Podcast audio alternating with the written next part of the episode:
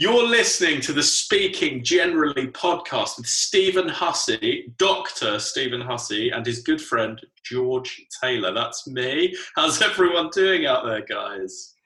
You guys don't know this, but that is George at his very ironic DJ radio voice. And I'm I'm here for it and I love it. Yeah, uh, well, Oh, hello that's- everyone. That's taken it out of me, really. He's done. He's he's got the wind out of him. I'm picking up the slack from here.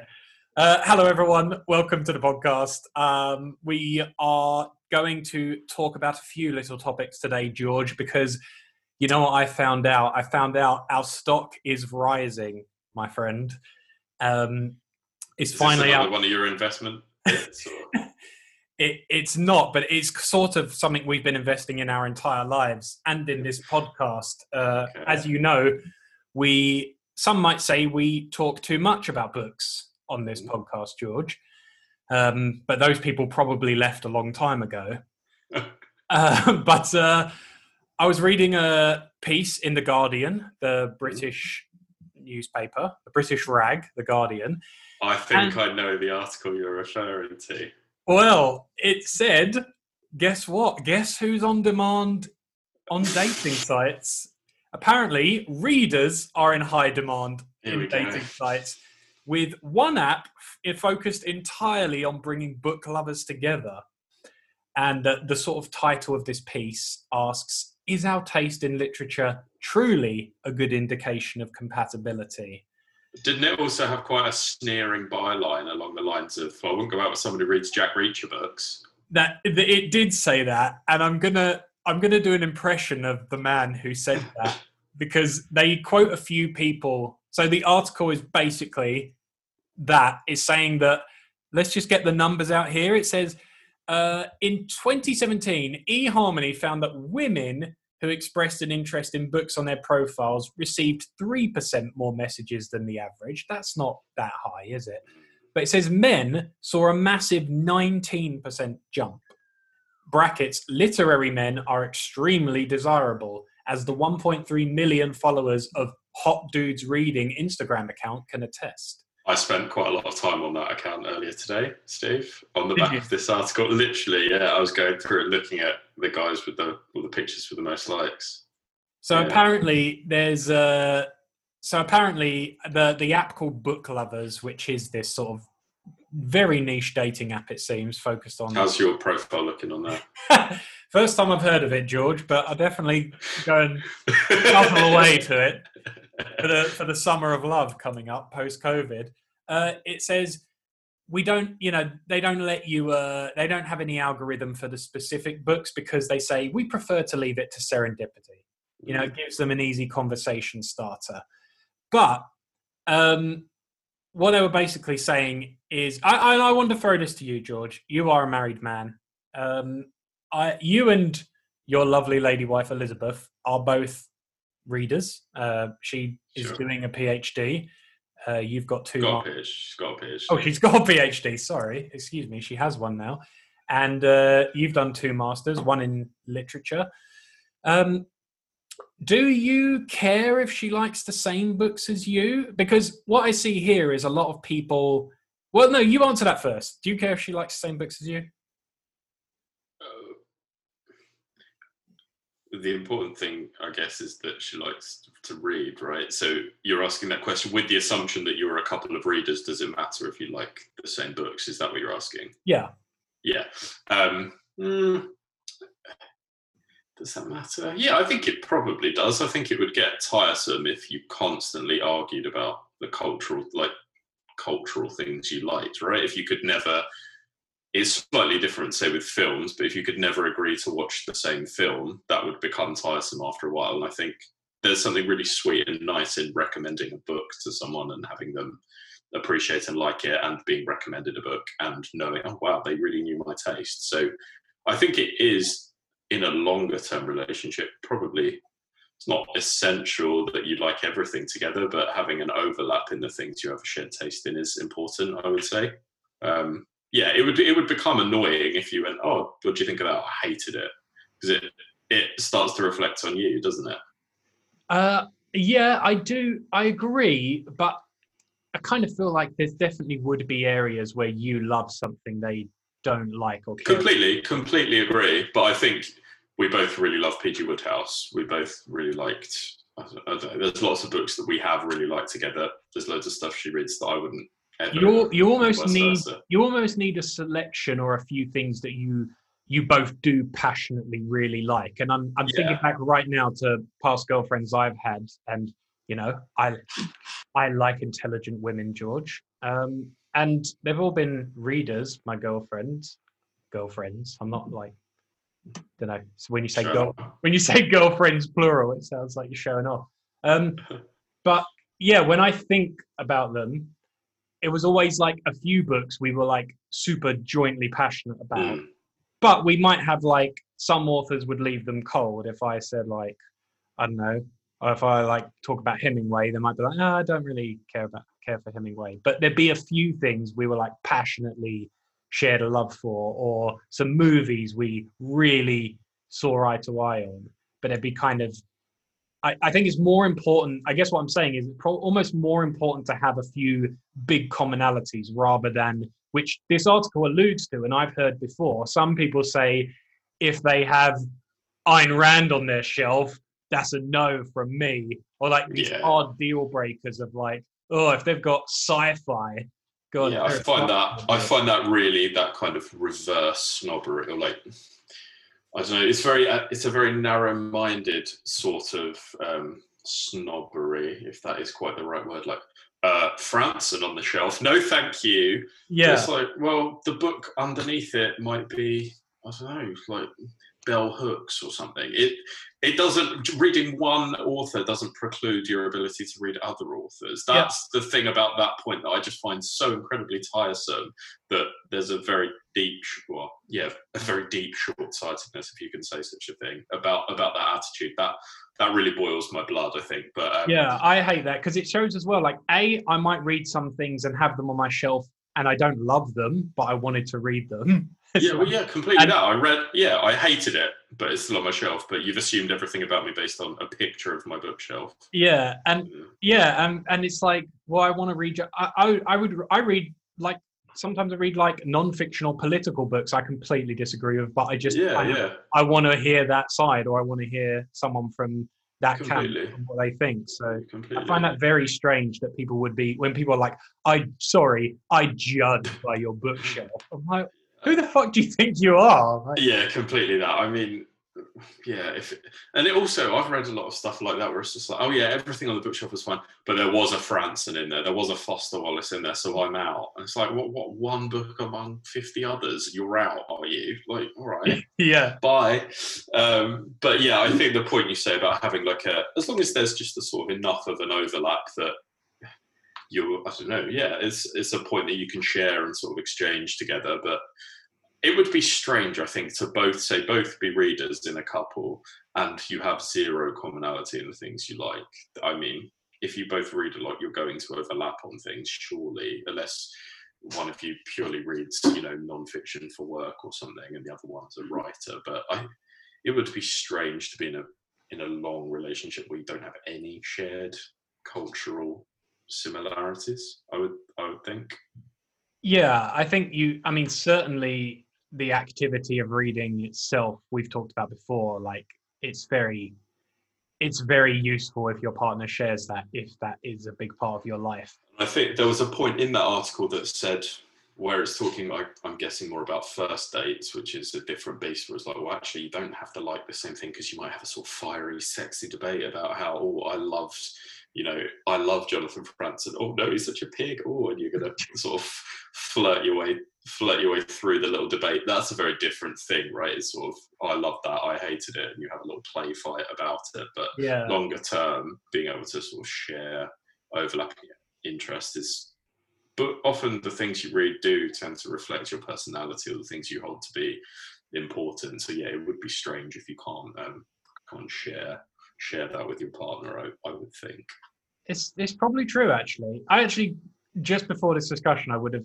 thought, oh maybe it doesn't matter very much if you enjoy the same literature, but now I'm thinking of it, it would be a real problem if if you didn't yeah, you you need some key points of overlap. Just You know what? If if you recommended a book to me and I, I hated it, what are you talking about? It's rubbish. That that would be annoying once, hmm. right? But if I just did that every every time you recommended a book to me, no crap, didn't like it. What are you thinking? Oh, if you like that, you've got to be an idiot. Like that's a really frustrating thing because to recommend a book is quite a personal personal thing to do, I think. And that constant rebuttal, I would I would take that very personally. And I, re- I reckon me and you have had that a couple of times, but we agree on probably like eight. That's it. That's great. That's the great thing about it, right? Is if like eight, probably with us, it's like eight or nine out of ten things we overlap with and do like, and then there'll be outliers where we don't. Maybe more so with films, Hmm. but um, I think it'll relate. Like if you can have sort of 50, if you're two people who are coming from very different backgrounds, you can have sort of 40, 50 percent shared likes, and then other things are different. I think that's a good enough middle ground to be coming from. But um, more than that might start to get a bit frustrating. So James, a 63-year-old book lovers user in Canterbury, he said, "I'd have a problem being with someone who really likes Jack Reacher." he goes on, "They're competent novels, but I like D.H. Lawrence and Joseph Conrad. When I was at university, liking D.H. Lawrence would make you kind of trendy. Although I did leave Oxford a virgin, so it didn't really work." Yeah, I read that earlier. I was I was confused. A couple of things. I'm I'm guessing he's a guy looking to meet guys. I would assume. I don't. The Jack Reacher novels are just not marketed towards women. Oh, Um, you're you're assuming That's my assumption there, because as a, it would be a strange thing for a guy to say, "Yeah, I'm sort of looking for a woman who reads, but she mustn't read the Jack Reacher novel." It, it would be like saying, like a girl going, "Oh yeah, I'm looking for a guy who reads, but I hope he doesn't read Sophie Kinsella." It's like, well, yeah, he won't. He won't be reading Sophie Kinsella. It's not something you have to Yeah. worry about. So, um, so I'm I'm assuming he's a guy looking to meet another guy, but then I don't think he'd be meeting the kind of guys who like Jack Reacher if he's sort of. It just seems like that's not something he has to worry about. Yeah, it sounds like the circles James runs in are not. yeah, exa- they're exactly. not this. replete with Jack Reacher fans. Exactly. Um, yeah. Anyway, he's going to be reading Alan Bennett, like smart and stuff like that. Um, yeah. Yeah. Very. It, it seemed like a strange thing to worry about. Good luck. I'm keeping my fingers crossed for him. I like that he says when he was at university, D.H. Lawrence would make you kind of trendy. How old did you say he was? Yeah, that's what I said. He's 63, but uh, I mean, Even trend- that. again, trendy in what circles? Yeah. Yeah. It's not the Jack Reacher crowd. Bizarre. Um, good luck. Good luck to him. Let me know luck. if you bump into him on there. Yeah, it was it was interesting that um, you know people. Well, it, you know they. I think the numbers show that women read more or read more. Certainly, they read a lot more fiction than men do Yeah. Um, but- by a large amount, right? Yeah. So I, I think I think I do see that if uh, you know when even when I'm a wooing George, if there's you know there's you have a real advantage. I will just say this candidly: you have a real advantage as a man if you like literary women and you are literary. And you know you're also like a gregarious, interesting, socially six engaged foot person. three male model. Yeah. I'm not six foot three or a model. I wasn't talking Um, about you. No, I was going to say you got you got the wrong guy. Um, but yeah, if you if you if they're like, oh god, and he's like a reader like me, I think women struggle a lot more to meet a man who like reads a lot of fiction yeah. and enjoys that stuff or enjoys poetry and things like that. So me and you, George, in certain circles are hot tickets. would you say? I, I would say it, probably is the case. I would find it very, very difficult to be in a relationship or even in friendships often with people who don't read. Um, but I think there are almost certainly lots of certainly lots of women who sort of quote unquote sort of suffer through a relationship with a partner who doesn't share that interest at all. Whereas yeah, if you're a guy who reads, chances are your female partner is going to be someone who does read just because it's the numbers game like that. Yeah, I I think that's probably true. I wonder if do, I mean obviously going with the cliche, uh, lots of guys are more into sport. I wonder if guys who are into sport, I guess they a lot of those guys don't expect women to be as into football as he is, though, do they? So I don't know. No, he'd yeah, probably like, it's like it. a pleasant probably- surprise kind of thing. Yeah. yeah, he'd like it a lot. But yeah, maybe it's maybe it's similar in that it's like a pleasant surprise. But yeah, I um, also, I mean, the sort of yeah, on that cliche that like women aren't into sport as much. Like my Elizabeth isn't into sport, but she works out all the time, does loads of exercise. Like eh, you know, physical stuff is still a big part of her life. She's just not checking the football scores. So it's like it still takes up often an equal amount of time, even though you're not into that thing. She's still doing it. You know. Right, right. Um, but yeah, I think interests are there's still there's still an underrated way to like a really good underrated shorthand to actually meet someone who's right for you. I know it's like I don't know, people say like maybe you'll meet them at a cooking class or whatever, but if you really laser focus on your actual interests and get in those those milieux and those groups, you're you're way way dramatically rising your chances of meeting someone you connect to.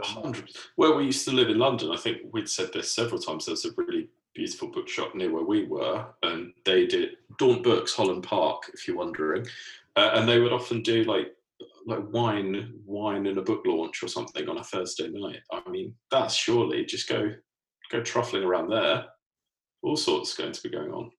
Yeah, Daunt's wonderful. I, I I still stand by London has better bookshops than New York, even George. But for, and then for meeting and then for meeting like-minded people, right? If you're going to be at those events, the sort of people who've even found out that those events are happening are very likely to be like-minded. Yeah, yeah. Hmm. Speaking of which, George, I've been in my little writing uh my little writing classes. How's it? How's it going?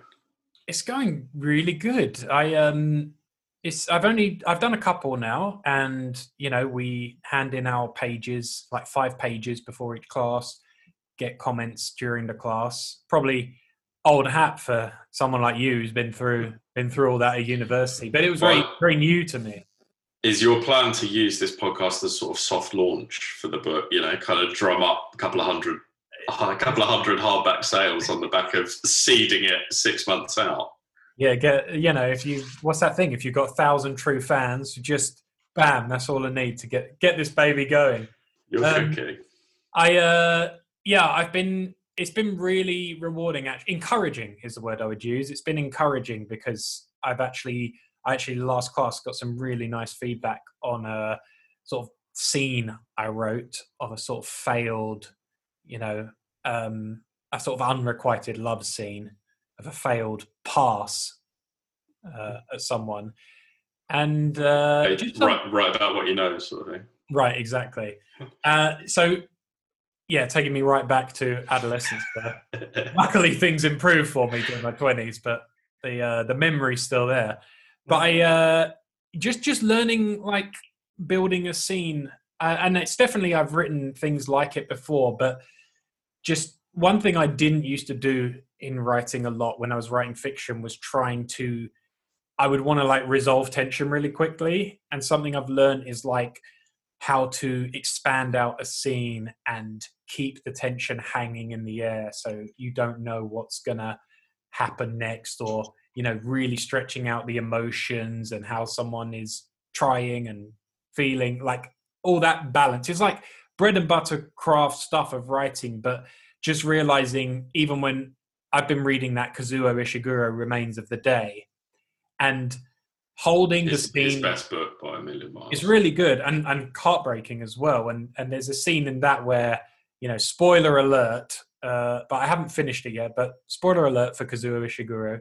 Um, there's a there's a scene where his father is mortally ill in like the other another room, and he's also having to cater. He's a butler, and he's also having to cater to these kind of pompous people who are all pontificating about the war in the smoke-filled room, and he's having to do all this dinner service, and something terrible and heartbreaking is happening in the next room, but he sort of has to stick by his butler duties while you know his dad is essentially dying uh, within the minutes, and it's just the way that scene gets pulled and stretched out so that you're feeling his like heartbreaking slow motion of him his tension between sort of duty and family Yeah, the And- world does it, yeah. doesn't it? As well, the set, like the set a setting of duty makes that even more poignant. Right, like you could see that scene being replicated in a a samurai, you know, a geisha having to.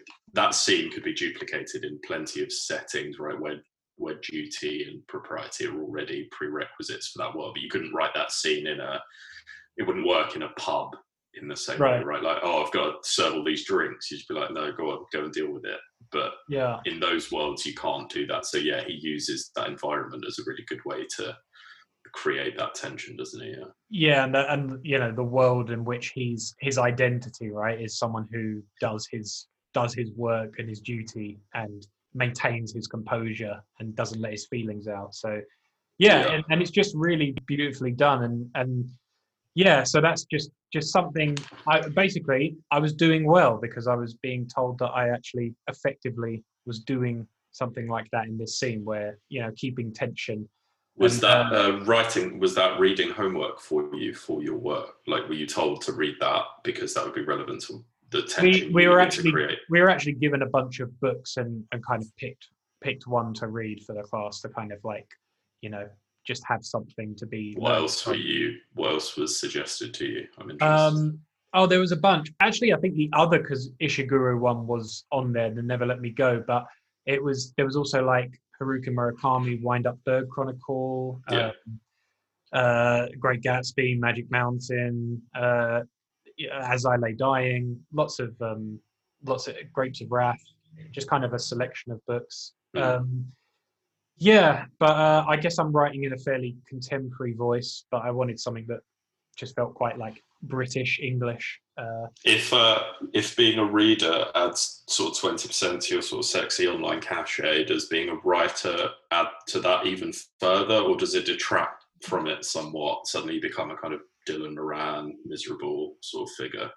writer's a weird one i don't think there's i don't think there's like a sexual cachet to being a writer because there's so few you know it's like if you were really great and successful i'd know who you are sort of thing Right. so they, some people hear writer and they think like oh you're a journalist or you work for a magazine or you're some hack and like Yeah, it Yeah. doesn't immediately mean novelist, does it? If you say you're a writer. no and so i think a lot of for a lot of people it's like well are you are you a successful writer or are you just a it's it's a bit like saying entrepreneur where it's very ambiguous as to how successful you are whereas if you say doctor lawyer there's cachet there's Yeah. status there's prestige but there's very varying levels of writer or entrepreneur success so yeah probably podcaster george is the same where podcaster could mean unemployed loser Yeah, or you're Joe Rogan. Or you're Joe you'd Rogan. recognize him. You'd recognize him, wouldn't you? Yeah. So I'm, I'm not sure writer has that cachet, but it does. Um, yeah, it's so it's just been it's just been very good, and I feel I'm improving and learning. It does. At the moment, George, one of the things I'm struggling with as a person is whether I'm spreading myself too thin. Okay. Have you ever Have you ever had this? Um, yeah, I think so. I think if you're kind of, you know, sort of se- self, does it have to be being self-employed that's brought that about for me?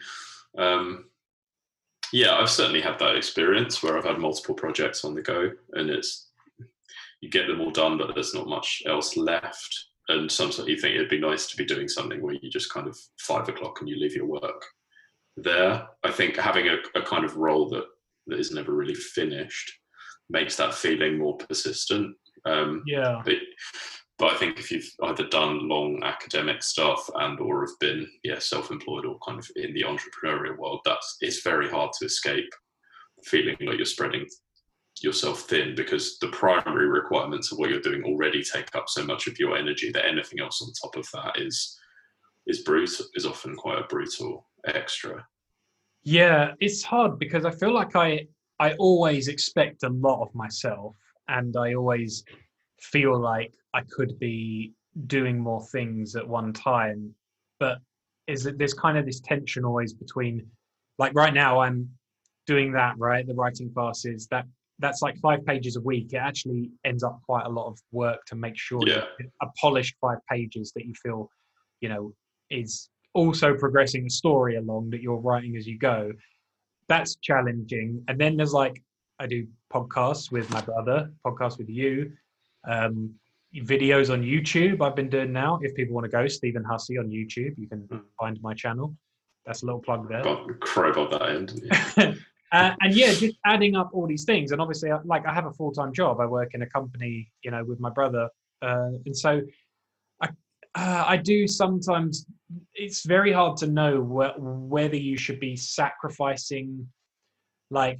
Should I just be going on these things and, and treat them like a portfolio of investments? And just if one happens to start going gangbusters and really pay off, then you should be like, oh, this is really working well. I should triple down on this. Like, I'm nearly, you know, I'm halfway through this novel now and it's going great. I should triple down on that and sacrifice other things.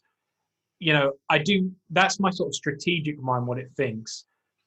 Because I, I think, well, sacrificing all for something you don't know the result of always just seems like the the investor in me george which you know i've become quite obsessed with investment knows that that's not a good idea it's like you could just risk plunging a year or Well, now's now's the wrong time, isn't it? I suppose, unfortunately, now you do just if that's your strategy, you have to see at least one of them to at least its like fruition or culmination.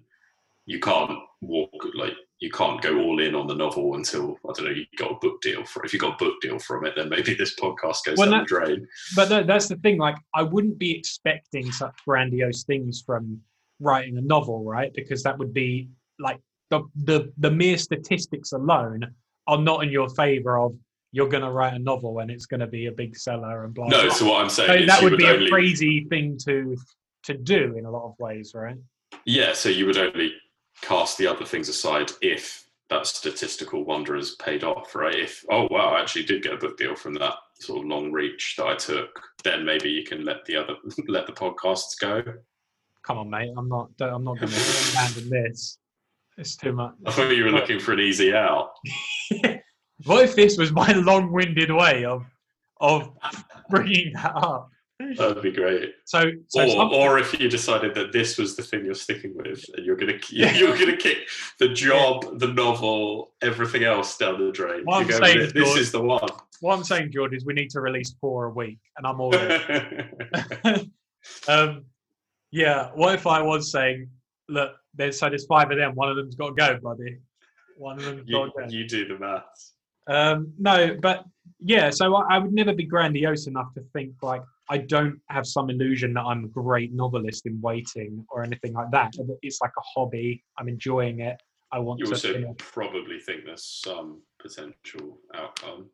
I think there's a. I my best hope would be I make something I'm really proud of and have a go at like getting it published. That would be like the the that would be the optimistic scenarios. Like you'd finish one, you think this is great, uh, or I really like it, and I want to pursue, you know, trying to get it to go somewhere. But like again, there would be no illusion like yeah, I would do that and quit my job because No, again, right. it's like that's not that I like my job a lot and it's a lot more profitable.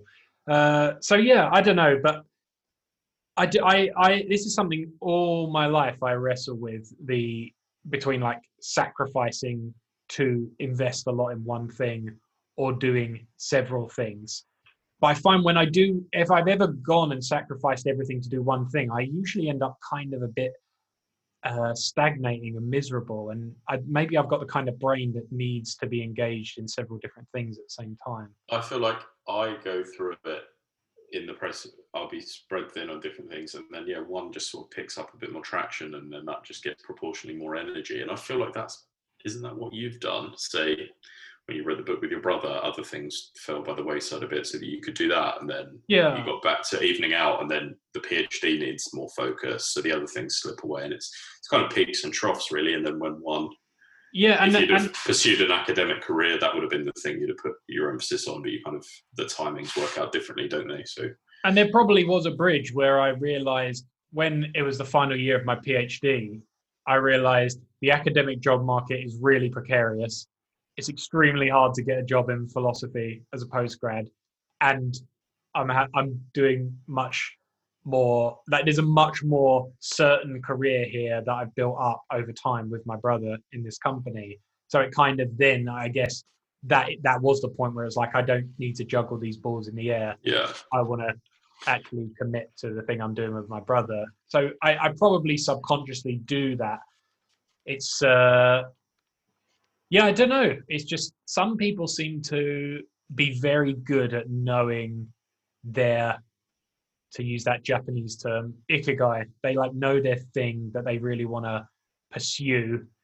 Like this might be a terrible example, but you currently work in a company with a friend of ours, uh, Cooper, and he is he. Would you say he's kind of like plunged in on business on the company he's doing now, or is he more of a man of many hats and like? No, a whole kind of all for one. Uh, a very talented man with multiple abilities, but one sort of goal and pursuit really at the moment, which I think for him a man who's also completed a PhD and is kind of very single-minded focus on an academic pursuit, he has been able to convert that into the business idea. So it's really the long-standing, a long-standing pursuit. You know, it's not like oh the PhD's done, I'll move on to something else. It's he's taken that into what the business now is. So there's maybe um, there's kind of a bit more of a singular track throughout. It's been quite a long game and like a sort of single directional um, focus in many ways. For him, right? Because he's highly intelligent and creative, and if we can say some of his background, he worked on like the pilot of Game of Thrones, right? Back in yeah, I don't, I don't know if we can talk about that. We can't. I'm not sure. Maybe we'll skip. Yeah, maybe cut, cut that. out. Okay. Um, okay. We can say he's done a lot of writing. All right, we'll say he's done screenwriting. Uh, yeah. So, so he's highly intelligent, and he, you know, has also had some success previously, like screenwriting and writing scripts and things, right? So yeah, he's he, published published a lot of short stories, and I think won a lot of literary prizes in his kind of pre-academic career as well. So yeah, so very creative. Still, does he still in his like back burner think, oh, I've got there, there's a lit, budding literary career I left behind, or does he see it as that that was a previous life where he spent more time on writing as a skill? It's an interesting question. I think if he pursued that, he could have taken that further, but I think realised that. So he's kind of applied linguistics is his field, and I think has realised that he has a very particular set, very particular set of skills, um, so like a kind of expertise that is unique to him. So I think is therefore pursuing the thing that in many ways only he can do. He's the only person who's done this kind of research and is applying it in a way that is is unique. Whereas there are thousands of short story writers out there, you know, maybe be be good but still one of many yeah. or here doing something where he can quite i think with a lot of confidence say i'm the best in the world at doing these very specific things yeah. and is helping people as a result of that rather than just oh here's something you might find distracting and entertaining read a short story it's like he's kind of i don't know the fanciful thing to say would be he's like empowering people to you know enhance and improve their lives by giving them access to language learning that they wouldn't otherwise benefit from.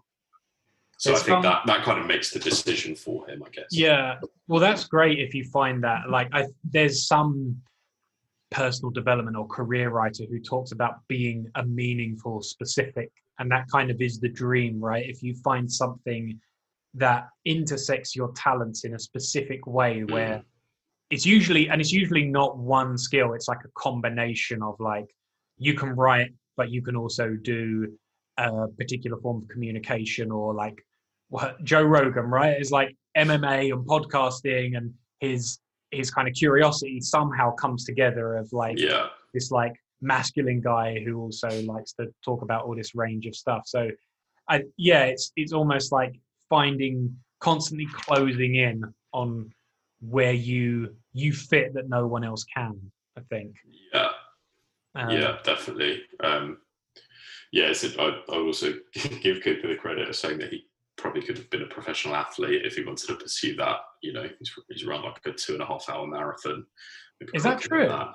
Yeah. So um, yeah, wow. lots of lots of strings to his bow, and he's closed a lot of those down to do what we're doing now. So yeah, I've uh, yeah got a lot of respect for that.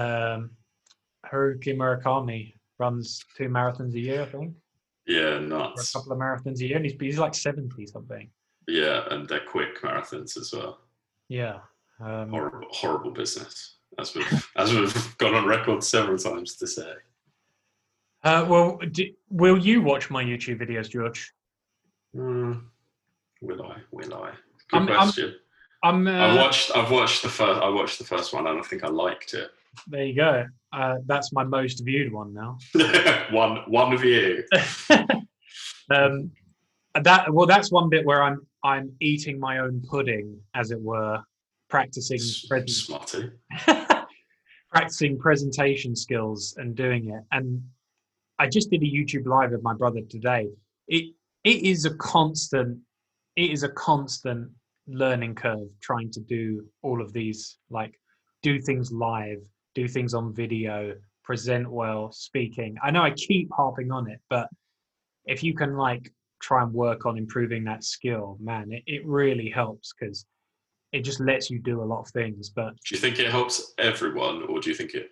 I mean, I don't think work everyone in this world, right? I don't So think everyone has to- you. yeah i don't think everyone has to do it it's like i've said i just think it's it's such a nifty skill if you can suddenly be asked to be on a video and you're comfortable and Do you think that's more more you know if you're a software engineer a year ago you're not probably not going to be asked to be on a zoom call and present something. But now maybe do you think people who work in a world where sitting in front of a youtube live is never normally on their agenda are suddenly more likely to have to deal with this?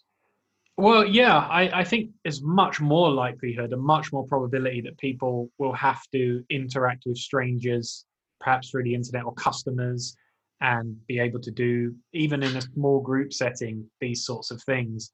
And if you there's very you know most times you get more successful at something you're then handed more responsibility and you'll be required to do something under pressure whether it's speak present uh, sell an idea. Um, and yeah i just i know how much it takes for me to be able to truly relax and be myself on a camera live with an audience watching. And it ke- it keeps paying off if i invest in that skill. And probably some people have it a lot more naturally than others. So some people some people just take a lot more work. And I, I'm, prob- I'm probably one of those people where i naturally I, I think i can communicate my ideas well and i can summarize what i'm thinking but the actual communication getting the voice modulation right trying to be entertaining trying to speak with clarity that these all take a lot of practice. And you think that are you talking about that particularly for live things like do you doing this now find this difficult? Well this or is even it just this, in front of live this audiences? is probably even something i've improved at over time but like i've done a lot of podcasts now so i'm getting better but there's still a lot i would listen back critically and say i have to figure out or get better at.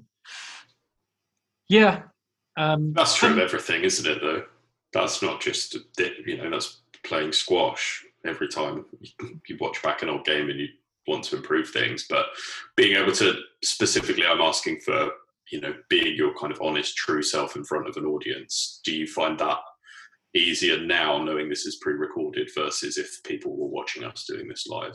yeah this medium is easier um, because it feels more intimate and i do radio podcasting feels easier to do in that way i feel more comfortable with it yeah but Would you? E- even is that also? I suppose you and I know each other very well. You do it with your brother Matt, right? So they're very people. You're not. If you were doing this with a stranger, would you be a different person? I you think, I, yeah, and I even had like someone do a small interview with me last year, and I, you know, my my friend Jameson and coworker Jameson says he's learned to always be super humble about how his own brain can mess with him because you think you're super confident or you're comfortable, you think you've like really got it handled, but say you're asked to do like an interview or a podcast interview, it suddenly feels like high stakes. Someone's like, "Oh, we're turning the cameras on. This is now going to go out on the internet." You're like, "Who's going to see this? What am I doing? Am I sounding stupid? Am I saying it right?" Just all that stuff. Suddenly, once you get in your head like that, and the real thing you have to learn is to not get in your head and to try as best you can as to just be purely in the moment and relax and be yourself as much as possible. But weirdly, that takes training and it takes work to kind of let go of your filters and your judgment and all that stuff. So, yeah, I, and yeah, I, I know I've like harped on about it and repeated it. I just think that people benefit a lot from being comfortable with it. Yeah, I mean, Um, definitely. One thing, George. So I'm going to do a quick transition on this bit. So I'll. Uh, sure. so um. Uh, wait, how do we transition? that? Um, Welcome to the. No.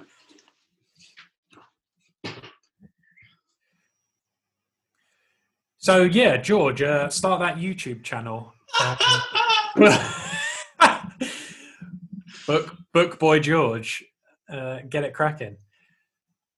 Well, George, did you watch the biggest event of the whole year? I know everyone was extremely excited this year for the remote Oscars. I I did.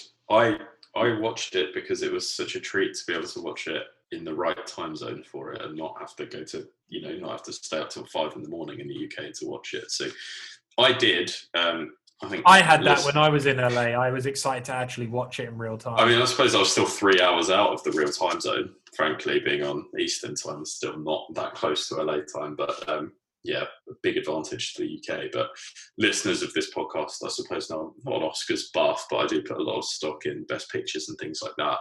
Um, I thought, in general, it was a pretty good show. I thought they put it on. If it felt like a it felt like a really kind of a wealthy 60th birthday reunion party. That was kind of the vibe, you know, it was like, oh, the family, he's, he's invited everyone to a lovely hotel and, you know, all the family have come in and it's, you know, you know, granddad's 60th or whatever. It had that kind of like wealthy family birthday party vibe to it, uh, which I thought was, was quite nice. Um, they, they certainly messed up the ordering at the end, but I think that was, I don't know, uh, kind of a risk that was probably worth taking. Maybe it would have been. They had the worst possible outcome was Anthony Hopkins winning because he was the only one not there and not able to go and collect something in person, right? Was that him not wanting to risk the? Co- I guess he couldn't fly and stuff. Yeah, and I think so. They want they they refused to let anyone do a Zoom acceptance. So if you were based in the UK, you needed to be in London, and they well, he's 83 or 84, right? So I think he was very very much within his rights to decide to stay back in Wales. But of all the nominees, he was the only one not able to go and collect it, and he went and won. So um, that's just bad bad luck, really. But um, And is that is that his second Oscar after Silence of the Lambs? yeah, that's correct. Yeah. I think. Um, Ooh. Is that correct? Yeah, yeah, it's his second. He's also in the film version of Remains of the Day, which is very much worth seeing. Um, I uh, I think that's one of the best actor. The and Silence of the Lambs. It's one of the best actor winners with the smallest amount of screen time in the film. Uh, Oh yeah, that might be uh, right. I think I Judi Dench has got the record for that. Judi Dench is Queen Elizabeth in um, the Shakespeare in Love, right? And she's got like a scene or two, a couple of Yeah, scenes. she's in. I think she's on screen for like six minutes. Wow. Um, Yeah, Yeah, and Hopkins and Hannibal Lecter's only in the film for about. I think he has like thir- less than thirty minutes screen time. he's got a mask on for most of it as well. Mars God. Um, yeah, good, good on the boy though. I've, And, uh, I've not seen not seen the father. I don't think it's been released anywhere yet. I don't think anyone's seen it. no, I did watch Nomadland with my mum. How did you feel about it? I I thought it was pretty good. I I Did didn't. you? Yeah, I thought it was. Have you seen it? Yeah, I thought it was um sort of enjoyable. Sort of. It was subtle and it's a it's a kind of quiet film, but it was kind of an interesting exploration of a subculture in America that you don't see a lot, which is quite prevalent. Like drivers, people who live on the road. You know, America's a big country and very sparse in some Mm. places, and so it was. It was kind of an exploration of like grief and loss and trying to move on from loss and yeah, I. I, I was expecting i think i was expecting to be more i was expecting to be bored by it and i was kind of thinking this is kind of a little bit like you know oscar sometimes loves a bit of misery porn like a bit of like uh, the revenant or Moonlight, where there's like just just lots of like someone suffering a lot, and it kind of likes that those movies. They're not movies I dislike, but they are a particular kind. And I thought, oh, this is kind of one of those. Like, uh, but I thought I don't know. I was quite I was quite moved by it by the end. And um, really, I think my issues with it were that I, it gains it gains all of its aesthetic beauty, which a lot of films do. From almost essentially, it's the environment is doing the work rather than the cinematographer per se. Is well, Utah looks beautiful, so it's easy. Um, but I think.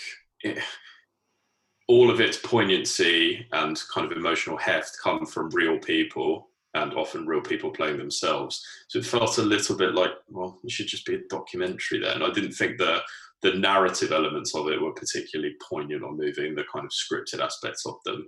So it, it gained it's oh, it's such a powerful film because this subculture exists and these people have to live these really difficult lives. Well, yeah, but that's got nothing to do with Nomadland, the film. Do you know what I mean? It's like that subculture is a poignant thing to consider, and that people have to live that life and that kind of transience of it, and all that is really powerful. But that isn't necessarily because the film expressed it particularly well. I didn't think it. It didn't have much I don't know, energy, um, drive. I wasn't invested in the fictitious aspects of the film, particularly. I didn't think her narrative was super compelling. At one point, she went back to kind of clear some things out of her garage, and I didn't feel any connection to those things. Um, it was, a, yeah, it, it kind of fell into. It wasn't a documentary, and it didn't feel like a piece of narrative. And the Oscars have very clear categories for those. I found it a bit of a strange kind of backdoor way of getting getting into the best best feature kind of category. But yeah, I just felt like the things it's been. I, I get you know it's like a six and a half out of ten film for me. Like it looked nice and was well done, but the the emotional heft and the aesthetic beauty of it are kind of like easily. Uh, yeah, kind of they're crowbarred in. They're not really earned through the narrative construct construction of a piece of created cinema. If you if you know what I mean by that. Yeah, I I agree I agree the narrative is maybe the weaker part where it you're not as well, it's not like gripping the actual her particular story. It it has a documentary feel to it. It does feel more like sometimes you're just observing different facets of these people who have obviously like been displaced from their towns and or whatever through grief and loss. But I I liked it on the level where just as an exploration of grief and loss and how people deal with it and the sort of strange ways that people, you know, almost like the idea of trying, sort of almost living with nearly nothing. It's sort of this way of like not having any burdens. But all those people are sort of all dealing with like, it seems like a lot of them are dealing with like heavy losses and a very, uh, that, I don't know. It's like, the, yeah. The poignancy and the heft of that is inherent to those people and the fact that they're real. It's got nothing to do with the film. Do you know what I mean? It's kind of what I mean. It's like, oh, isn't it what a, what a really difficult load that they're dealing with? Well, yeah, but that's got nothing to do with the film. Yeah, it's almost like Frances McDormand character is used as the eyes for us to see it. And yeah, but like her story, but then just have a documentary filmmaker do it because otherwise they're just sort of react. They're like playing sort of fictitious versions of themselves, right? Like one a character in it goes and dies. I think in real life that didn't happen, you know. So it's a little bit construct. There's a sort of construction around the something that's already poignant and documentary, like documentaries there for that. It seems like a strange, strange blurring. It's yeah, I, I I can see that, and at times I did feel like, oh, this probably this could have been a documentary and been as effective. Mm. Um, the couple of times I went, oh wow, or ooh, or whatever, were just real people telling me things. It was nothing to do with the film Nomadland. If, yeah, if you, I, I see what you mean. Distinction I mean. I see what you mean. Um, but um, but yeah, there was kind of like a simple story there about like letting go, or like you know, and, and sort of almost her there were a couple dealing with whether she can whether she can like settle down or whether she's like wants to just live on the road forever. But yeah. I'm not saying like I'm not saying oh it's it's the best film of the year. I'm really no, I know, I know you're not, no. It's more like I, I thought it was like I watched it with my mum and it's like we hadn't you know we enjoyed what when watching it and sort of mm-hmm. were were kind of like absorbed for two hours or whatever. But it I was think there were there were a couple of um, uh, I don't know, like sort of unfortunate ironies with it. I I think one of them, if you're kind of anti or sort of feeling sorry for the the people that have been displaced and having to live these kinds of lives. Amazon was often portrayed as quite a sort of savior in that film, and that, that just jarred a little bit. You know, it's, oh well, at least I can get work at Amazon. That felt strange, especially for a film that I don't think was distributed by Amazon. But um, that kind of felt weird, and as did you know the Oscars put on an event at Union Station where they had to clear out the homeless community so that they could then have the event at the train station, so that a sort of millionaire actress could win an award for playing a homeless person in a venue where previously homeless people were sleeping. It, it felt there was something very dissonant about that, which yeah, I don't know. That's not Oh. Nomadland, the film's but Hollywood's not going to survive if hypocrisy becomes. no, Punishable. exactly. But there, I, I felt like there's been a couple of films in the last. Wow. Did you see what I think it's called Wild with Reese Witherspoon, which is Oh yeah, yeah. a kind of similar thing. I thought that was a much better film. Uh, That's based on Cheryl Strayed's. Uh, book. Yeah, yeah. yeah, I thought that was a much better film, sort of a more compelling performance. I think she was Oscar nominated for the year that, or whenever that was out. I mean, it's, it's not brilliant, but I think even Into the Wild does as good a job as Nomadland does in many ways. And it's more of a film, like a kind of biopic about a person without straying into the sort of semi documentary. Yeah.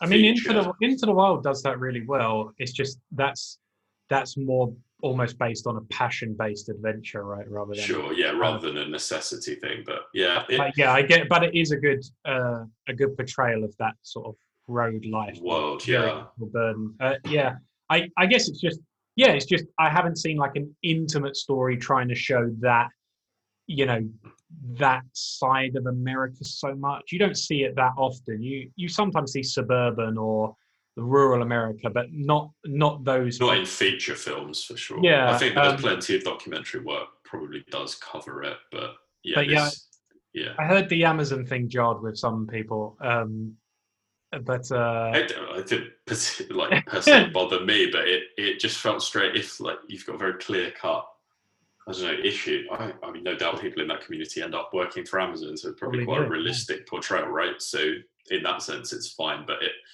you know, it's like oh, if you could be anything to anyone, be kind. And this kind of the message that was coming across from a lot of the speeches they've done at different award ceremonies and things. It felt strange to give that company some sort of like yeah, greenwashing platform. Or anyway, I liked. Um, I thought Frances McDormand was great. Um, she's always very good in what, always what she good. does, right? Yeah. um, yeah, and uh, yeah, I did. I did just like those little interactions when it's just like just seeing these different characters on the road and how they just how they live essentially. Yeah, but but yeah, sometimes George, one can romanticize that sort of that sort of life. Although I wouldn't want to live in a van.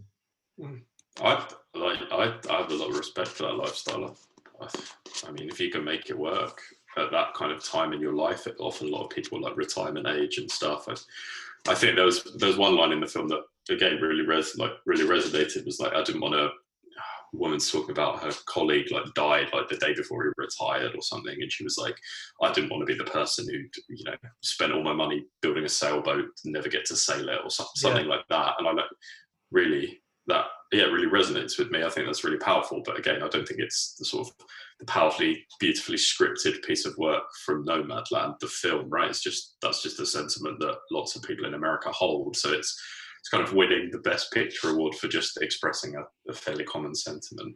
Um, so Yeah. that's my kind of tension between liking the film and appreciating what's going on in it. I don't think it will stand out as one of the ones in the last decade. You know. I'd be surprised if people are still watching that film. You know, yeah. it's going to go the way of Argo, Or Spotlight. Spotlight. Yeah, Uh, Spotlight's still. Uh, we've we've had our debate about Spotlight. Well, Hmm. not debate, agreement. Agreement. you. Um, yeah. Well, uh, was there any other? Was there anything other interesting? What won best screenplay? That- That's usually an. Oh, uh, it was um, a promising young woman. oh, I've heard that's good. I want to see that. I've, it- I had a fun time watching it. I would say. I would say it's uh It could have been better. I think the way the ending is done is interesting and could have been a lot more powerful. if delivered in a different way. I think we will talk about that after you've seen it. Um, it was not without its flaws, but very enjoyable and achieves its goal pretty well. I think um, there's some great. There's one fabulous, fabulous scene in it that features a Paris Hilton song. It was just magnificently done. One of my most enjoyable, one of my favourite scenes of all the Oscars films this year. But it had, yeah, I don't know. It was it was good. It was a good screenplay. Um, it's like a, a, a, film you would sit and watch and enjoy. It's like an an enjoyable watch. I think is the best way to describe it. Um, that's good. I'll watch it. Is it very smutty? No, not really. No. no. Right. No, it's not super smutty. I mean, it's smut, it's smutty, but it's not like super smutty. I don't, I don't know what the scale is there. no, it's, it's, probably like a like a twelve or thirteen rated film, maybe a fifteen. Right. Um, yeah, maybe I'll maybe I'll pop that on tonight, George, before bed. Yeah, pop it on. Um, the, oh, I hate it. I think we've talked about this off pod. I think this is getting quite long now, so we can nip it in the bud. But I hated, absolutely hated the trial of the Chicago Seven. Thought it was an atrocious film. I know um, you did, and I I didn't hate it, but yeah. you, I I didn't I didn't love it, but I no. I thought it was a I thought it was a competent sort of. Yeah. So it looked like a made, a made for TV movie. But as an Oscar uh, nominated, yeah, it, it's not an Oscar nominated worthy film, really. Um, yeah, I think of all the Oscars films I've seen this year, maybe I think maybe Sound of Metal was the best um, in a fairly like slightly average year, but I think that was probably the best of all of them. I didn't see that of the ones I've seen. So oh, the Riz Ahmed one. Oh, yeah, his perf- having not seen um, Anthony Hopkins' performance. Riz Ahmed's been the best performance of the ones I've seen so far. Interesting. It's a weird year, isn't it? Because so much, none of us went to the cinema. Uh, I mean, yeah. literally saw Tenet, and that was it. Um, so, yeah. I mean, it, it does feel like a bit of a past year in a way. Yeah, in many ways, yeah.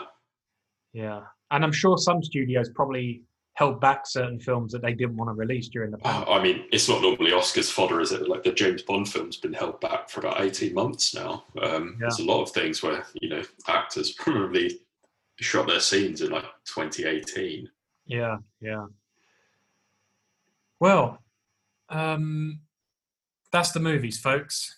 Mm. So let us know what you thought of Promising Young Woman, Trial of Chicago 7, or Nomadland. Uh, you can email shhussey at gmail.com or follow me on Instagram. Uh, Steve, so follow me on Instagram, Stephen H. Hussey, at Stephen H. Hussey. I'm going to say that again. Or you can follow me on Instagram at Stephen H. Hussey. Where can they follow you, George?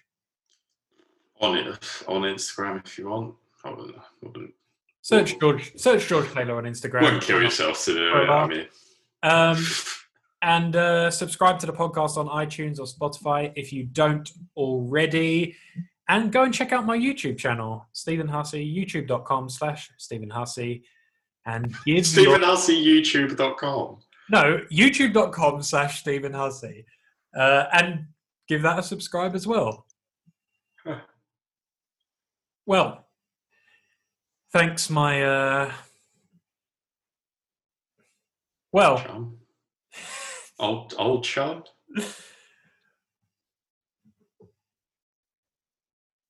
well, thanks, my. Uh... Sorry. Um. Steve, are you now going to hang up the mic and sign up to that book dating website? Uh, that's the game plan. We uh, we have to kick off the summer of love, and I'm I'm gonna I'm gonna do some ludicrous poses with books just to really yeah. hammer up. So nude, will, but for a carefully placed novel. That'll tick off another week of this quarantine. So yeah, that's something to do. All right, cheers, buddy. I will see you very soon. Thanks for listening, everyone. Thanks, guys. Bye bye.